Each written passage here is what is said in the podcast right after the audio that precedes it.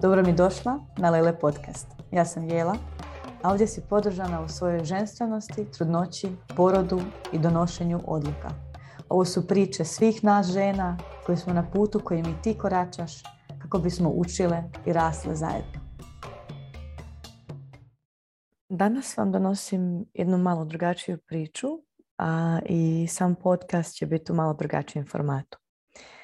Jedna hrabra žena mi se javila sa željom da snimimo podcast na temu straha od poroda, um, odbacivanja trudnoće, depresije, anksioznosti. I ja sam je pitala želi li ona biti moja sugovornica. Ali um, kako je željela ostati anonimna, što je potpuno razumljivo jer su ovo uistinu intimne i osjetljive teme koje nažalost mnogi ljudi lako osuđuju ja sam je zamolila da mi napiše svoju priču, a ja ću je pročitati. Priča eh, ove žene je intenzivna, eh, što zbog njenih osjećaja s kojima se borila, što zbog okoline koja nije pružala podršku kad joj najviše trebala, ali i zbog njene snage, njene transformacije.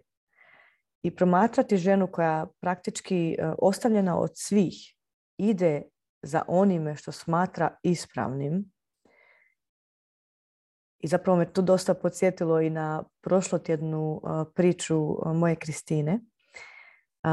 i, I te žene koja donosi odluke u skladu sa svojim osjećajem i ide do kraja s njima je onako uistinu magično. I vidjeti tu promjenu i moć koja se izrodi iz priče poput ove je i čast i inspiracija. Jer kako će i ona sama kasnije e, reći, njena priča nije ona s cvjetićima i potpuno prirodnim porodom. Da pače, njena priča je priča s intervencijama, ali na njen način. Baš onako kako je ona htjela. I ova žena je skrojila svoju priču s poroda i to ju je nakon doslovno devet mjeseci straha i boli pretvorilo u novu ženu koja osjeća iznimnu duboku povezanost sa svojim djetetom po prvi puta. Hmm, pa mene je duboko dirnula ova priča i nadam se da će i vas i da će svatko iz nje izvući onu najbitniju pouku za sebe. A to je da slušamo svoje srce, svoje želje i svoje potrebe i da ustrajemo usprko svemu. Hmm. Ja sam postavila par pitanja na koja ću sada pročitati odgovore. Možeš li nam ispričati o svom putu kako si ostala trudna? E, jer bih voljela da za početak dobijemo sliku puta do same trudnoće. Znala sam kao i moj partner da jednog dana želimo dijete. I sama sam jedinica i nikad nisam imala želju imati brata ili sestru, a mislim da se jednom djetetu mogu potpunije i kvalitetnije posvetiti nego dvoje djece. Tu su naravno i financijski aspekti i tako dalje. Moja trudnoća je bila neplanirana. Uvijek sam imala duge i neuredne cikluse, ali ovaj put je kontracepcija zakazala. Iako smo bili svjesni toga, taj događaj se dogodio negdje 28. dana ciklusa, pa sam računala i da je ovulacija prošla, obzirom da mi ciklusi traju otprilike 36 do 39 dana. Simptomi koje sam osjećala su bili identični onima koje sam imala u PMS-u. No iz želje sam napravila test na trudnoću. I to ne jedan, već tri testa. Od toga su dva pokazala negativan rezultat, no zato je treći pokazao plus velik kao kuća. U tom trenutku doživjela sam šok. Počela sam plakati jer to se dogodilo u pogrešnom trenutku. Moj partner i ja smo oboje zaposleni, donekle situirani, međutim započeli smo jedan projekt mimo naših radnih mjesta koji je tražio dosta financijskog ulaganja. Oduljio se, a nije pokazivao naznake isplativosti tim više što je u 2020. pandemija bila u punom jeku. Dakle, Bez novaca i u nesigurnim zdravstvenim uvjetima dogodila se trudnoća. Ja bih samo se nadovezala ovdje jer su me kontaktirale neke žene koje su imale upravo ovakve strahove. Mm. Biti trudna i onda još i rađa dijete u ovakvim uvjetima, bez obzira koja je bolest, ali uh, u tim uvjetima u samom sustavu gdje žene moraju, ne znaju uh, hoće li moći partner biti s njima, iz dana u dan se mijenjaju ta pravila, kako smije, što treba, što mora. To stvara, može stvarati jako puno anksioznosti.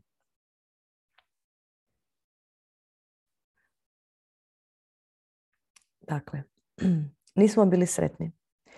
Očekivala sam da ću kad ostanem trudna biti sretna, da će moj partner od sreće poljubiti i zagrliti mene, da ćemo roditeljima reći sretnu vijest kako će to biti prvo unuče, a kad ono. Moj, to jest, naš se svijet srušio.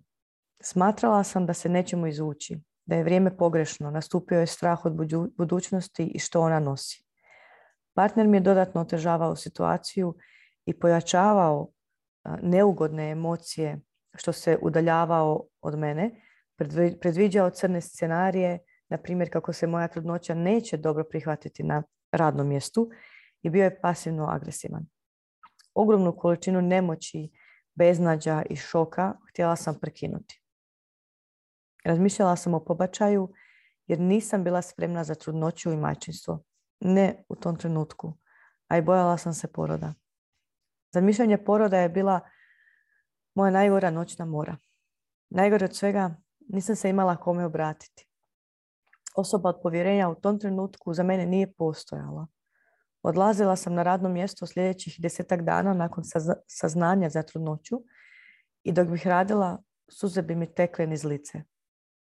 A kad bih bila među ljudima, bila sam kao lutka od krvi koja tumara gradom, potpuno prazna i slomljena zadržati dijete ili pobaciti, bio izbor između slatkog limuna i kiselog grožđa. Niti jedan izbor nije bio dobar. Ipak, zbog straha od mogućih posljedica, što fizičkih, što psihičkih, odlučila sam zadržati dijete. No gorak okus u mojim ustima je ostao. Sjećam se prvog posjeta ginekologu, naravno sama. Nisam mogla disati pod maskom od mučnine. Do tad sam već smršavila 4 kilograma jer nisam mogla ništa jesti niti piti. Sjećam se kad sam prvi put čula srce i nisam osjetila uzbuđenje ni sreću. Jednostavno nisam osjetila ništa osim straha, ali ne za dijete.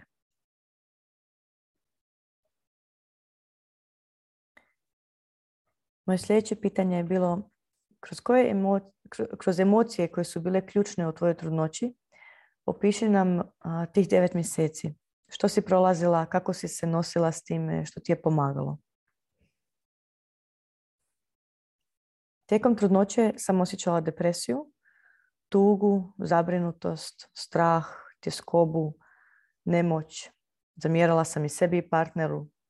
Osjećala sam se emocionalno napuštenom. I u ovom trenutku, dok ovo pišem, emocije koje se mogu prisjetiti su toliko intenzivne da me od njih stišće u utrobi. Bila sam slomljena. Bila sam zatočena u svojim mislima. Osjećala sam krivnju. Imam savršenu školsku trudnoću, osim mučnina prva tri mjeseca, ali drugo baš ništa. A u njoj ne uživam. Ja se ne veselim tom malom biću koje ću, koje ću tek upoznati. Strah me hoću li ga uopće moći voljeti.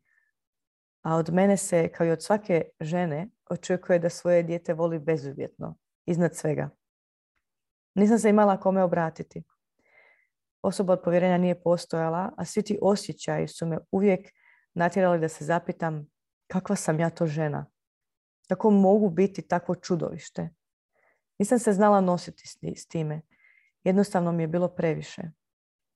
Strah od poroda je bio toliko intenzivan da sam dobila panične napade od kojih ne bih mogla disati. Obratila sam se i ginekologu i rekla sam mu da sam depresivna i anksiozna i da se jako loše psihički osjećam. Na to sam dobila sljedeću reakciju. Citiram.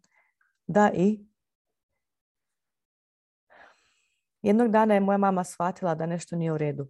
Kako pucam pod teretom svojih misli i rekla mi je da to više ne ide, da moram potražiti pomoć. Međutim, partner mi je rekao da meni pomoć ne treba i da se zaista nema potrebe za razgovorom sa psihologom, no ja sam je zatražila. Rezultat je bio takav da sam bila još više anksiozna. Nije pomagalo ništa. Informiranje o tijeku poroda i tijelu još bi više pojačalo okove straha. Tuđa iskustva su me šokirala, a kad bih rekla da me jako strah, svi su govorili da su sve žene rodile, pa ću i ja.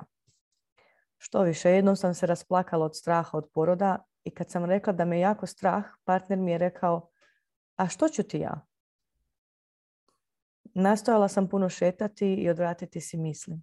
Srećom, radila sam do samog kraja trudnoće, pa me to malo zaokupljalo, ali nedovoljno da me makne iz negativnog vrtloga emocija.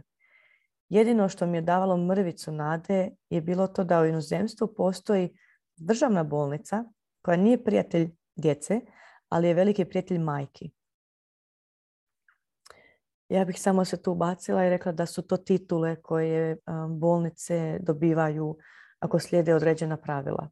Primjerice, naše bolnice su prijatelj djece zato što poštuju zlatni sat, odgođeno rezanje pupčane vrpce i tako dalje.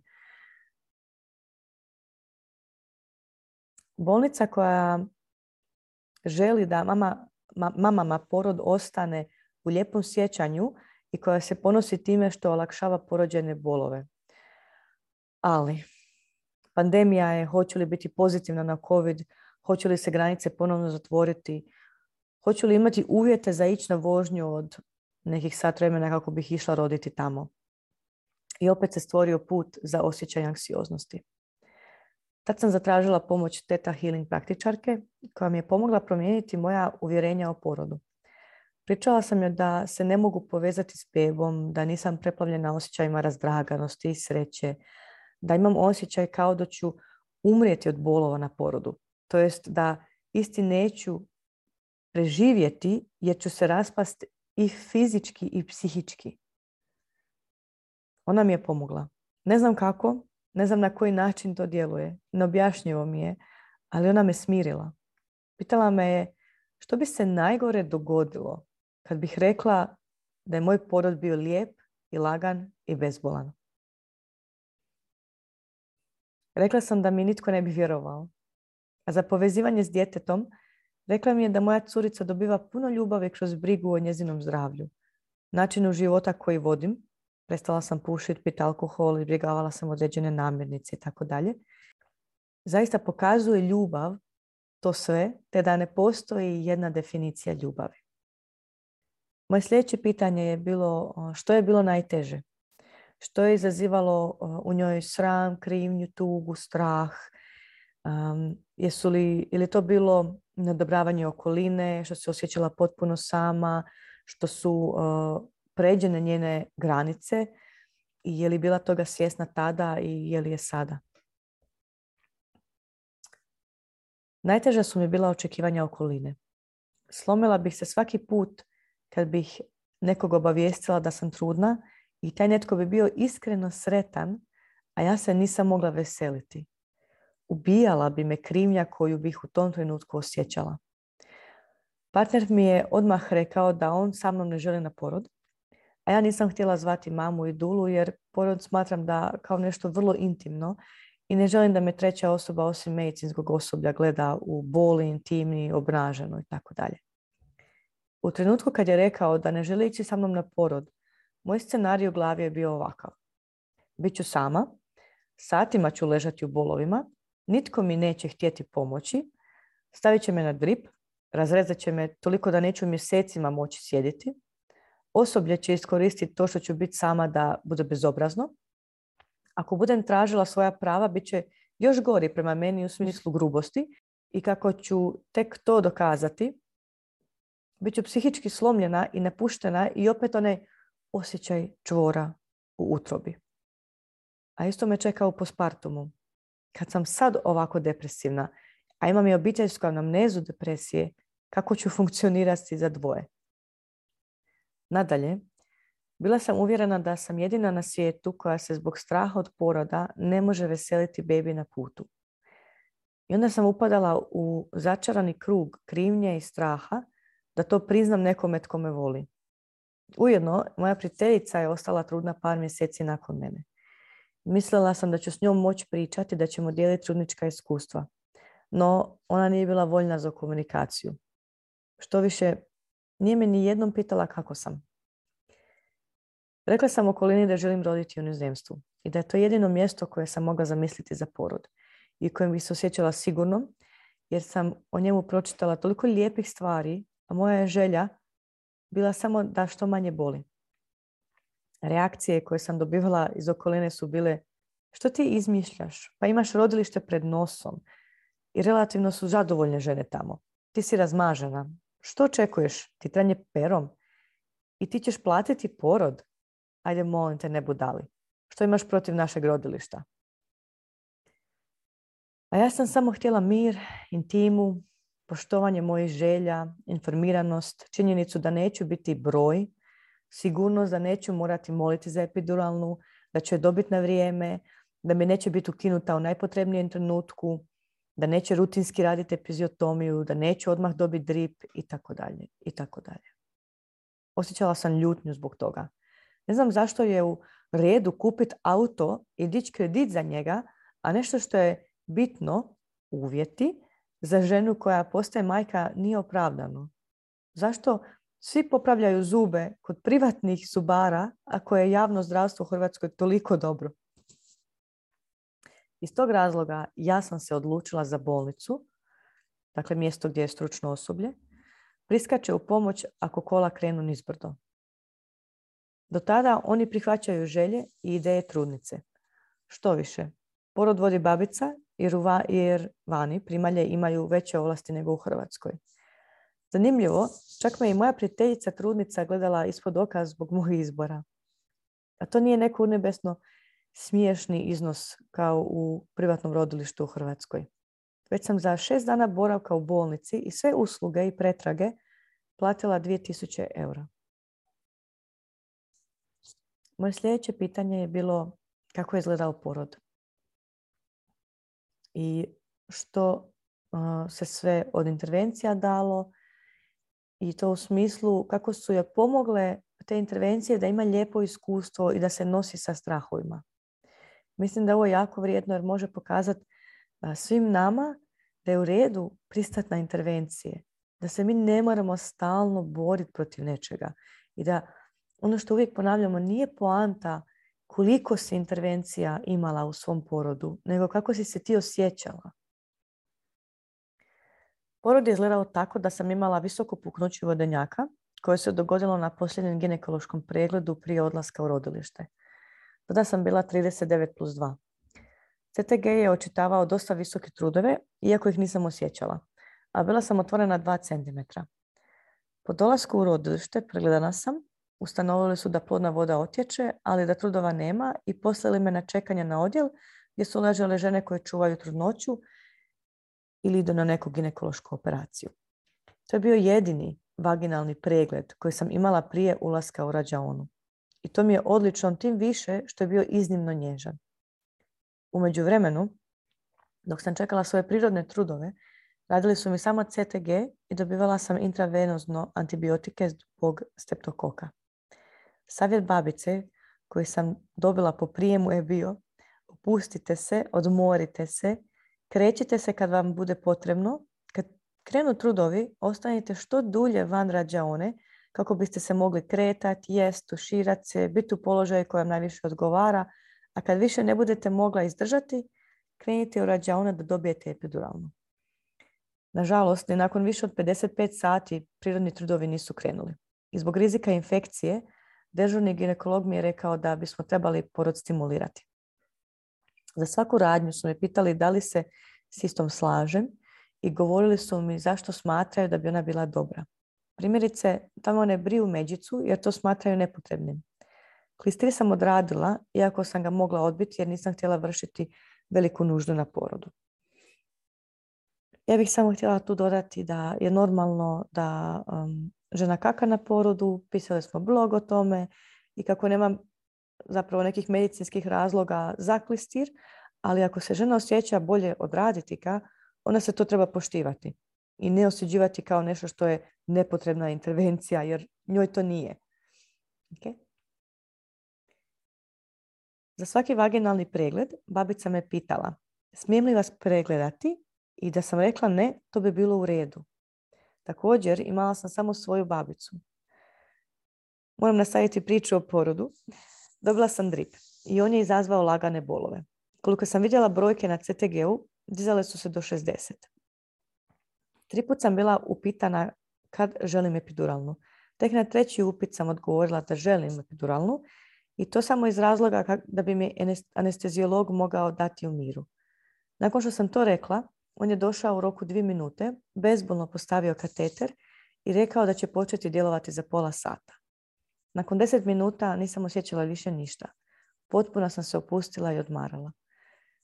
Bilo me je strah da mi epiduralno ne ukinu u doba tranzicije i na izgonu, jer je to praksa u hrvatskim rodilištima. No babica je rekla da se slobodno opustim i da ću epiduralno imati sve dok ne porodim posteljicu. To me potpuno umirilo. Znala sam da će sve biti u redu, da je moja curica dobro i da ćemo zajedno bez ikakvih bolova odraditi taj težak posao. Ono što je bio moj posao bilo je skupljati mentalnu snagu za kraj. I tako sam u potpunom miru, u polumraku lijepe rađaone, svjetovima na zidu i svjetlarnikom na stropu koji pokazuje vedro nebo, drveće i oblake za sunčanog dana, uz pozadinu Davida Bowie i pjesmu Heroes čekala izgon. Kad je došlo vrijeme za izgon, oko mene su bile samo dvije babice. Dakle, imala sam potpunu intimu. Poludila bih da je u sobu bilo desetak osoba koje gledaju moje međunožje. Babica mi je davala upute kako i kada da tiskam i cijelo vrijeme je bila toliko topla, ohrabrujuća, ma predivna. Međutim, trebala sam pomoć kod izgona, tako da me glavna babica pitala smije li me njezina kolegica pomoći na način da mi nježno pogura trbuh u trudu dok tiskam. Ja sam se složila i mislim da mi je ta intervencija bila od velike pomoći jer je moja curica bila zaista velika beba. 4 kile i 150 grama i 55 centimetara. A ja sam kroz čitavu trudnoću dobila samo 9 kilograma. Rekla bih da mi je grah loše pao i da sam morala imati epiziotomiju.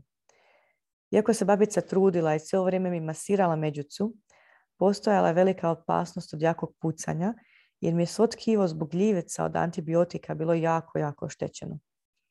Pucanje je moglo biti toliko jako da mi je moglo puknuti čak i crijevo. Za taj rez sam im isto dala dozvolu, a toliko sam se dobro oporavila od tog zaista minijaturnog reza da je to nevjerojatno. Rodila sam u jedan iza ponoći. U sedam ujutro sam sjedila za stolom i jela doručak. I tako se bezbolno rodila moja djevojčica. Sama ta bezbolnost poroda je činjenica da se to može i da mi nitko nije prodavao fore da mi ne može dati epiduralno, da sam previše, premalo otvorena, da trudovi moraju biti jači pa onda prestanu, postanu prejake da bi se kateter uveo. Nitko mi nije rekao da mi druga doza neće stići djelovati i ostale gluposti koje čujem. Kad bih ponovno htjela imati dijete, potpisala bih za ovako bezbolan porod. Ali ovo je moja priča. Žena koja želi prirodan porod, rekla bi da je ovo horor. Ali mene ne prođe niti jedan dan da, da se poroda i svog osoblja i boravka u bolnici ne sjetim sa izrazitim veseljem. Ono što me oduševilo na viziti u bolnici je bilo to da su me svaki dan ginekolozi na viziti rekli u redu imati baby blues. Mi se tu bavimo fizikom tijela, ali ako vam treba, molim vas da ne otiđete doma prije nego što porazgovarate s našim psihologom. Ovo je velika promjena za vas i trebate tražiti pomoć ako se osjećate loše. Nakon toga sam je pitala kako bi se, kako se povezala sa bebom nakon svega. U trenutku kad su izvadili iz mene i stavili mi je na prsa, slomila sam se. Počela sam plakati. Ne plakati, ridati.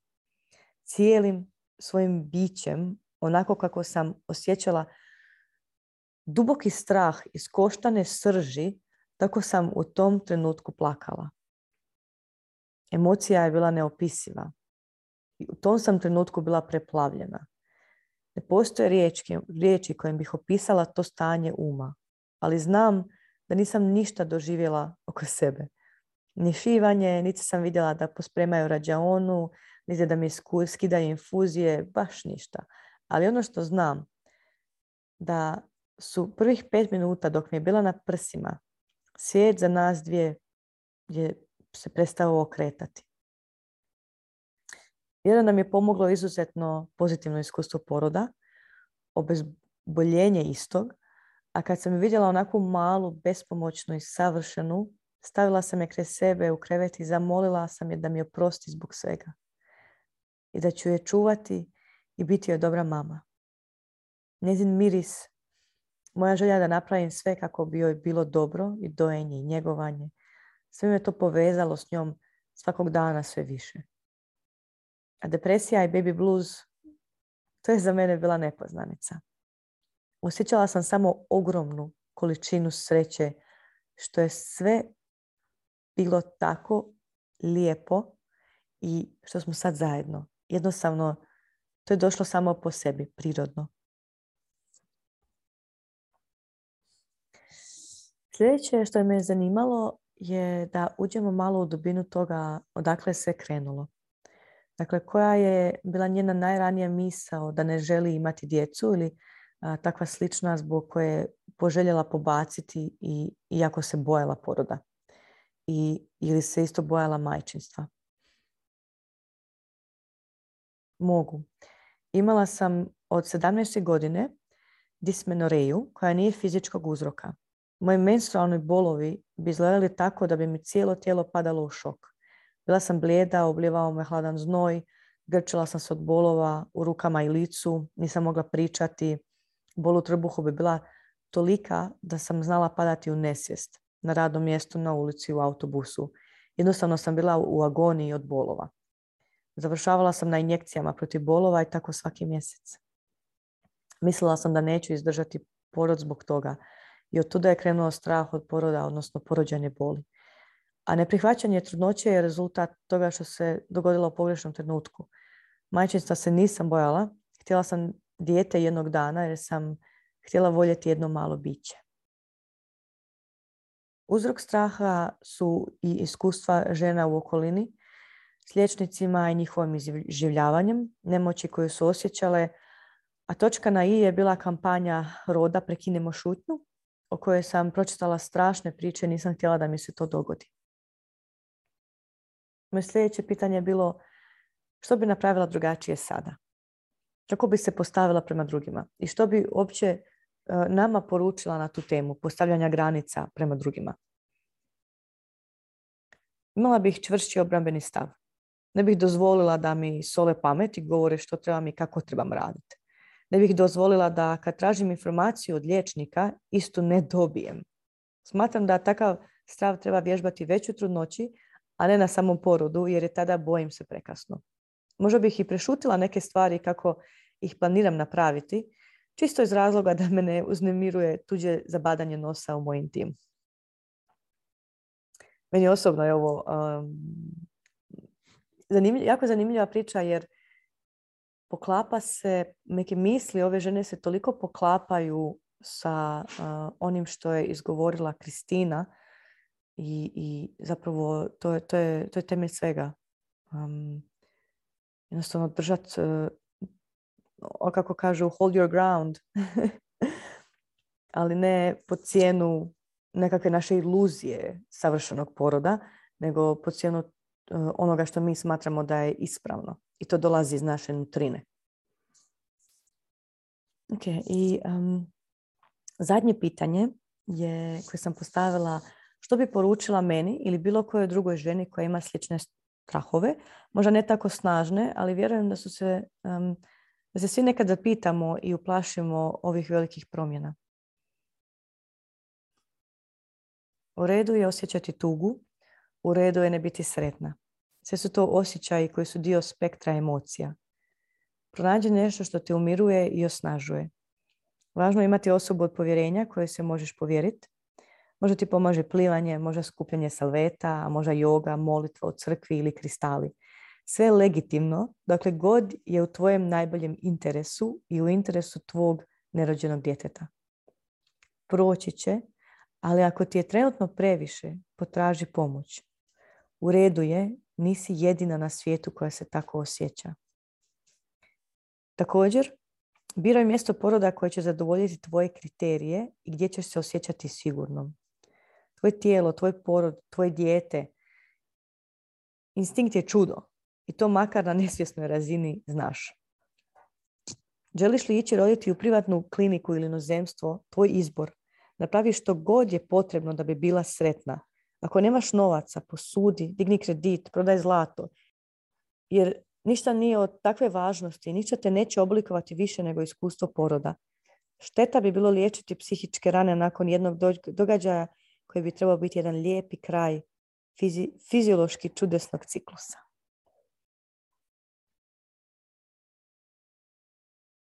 Ono što bih ja samo za kraj htjela još dodati je da nam nitko ne može garantirati da će naše iskustvo biti točno tako kako smo si zamislile ako sad odemo negdje van u neko određeno rodilište i platimo ili smo se mi tako eto ucrtali. Ali to nije ni poanta, već je poanta slušanje sebe i da ideš za tim osjećajem koji je kao potreba. Da učiniš tako kako smatraš da je najbolje za tebe. Tu leži autentičnost i integritet. Jer onda iz toga rastemo dalje. Ja bih se još ovim putem samo htjela zahvaliti ovoj ženi što je bila toliko hrabra i što je s nama podijelila ovu priču, jer to nije mala stvar. I, i prekrasna mi je ona jedna rečenica da sram ne može preživjeti na svjetlu. Radi se upravo o ovome. Da ako dijelimo ovakve priče, ovakve misli, ovakve strahove, ovakve osjećaje krivnje i srama, onda pomažemo jedni drugima. Onda netko drugi se više neće ovako osjećati kad pročita ili čuje ove riječi. Tako da hvala njoj. A pozivam sve vas koji želite podijeliti svoju priču, da mi dođete na ovaj podcast, da mi budete sugovornica ili da mi napišete svoju priču i prenesemo je u ovom obliku.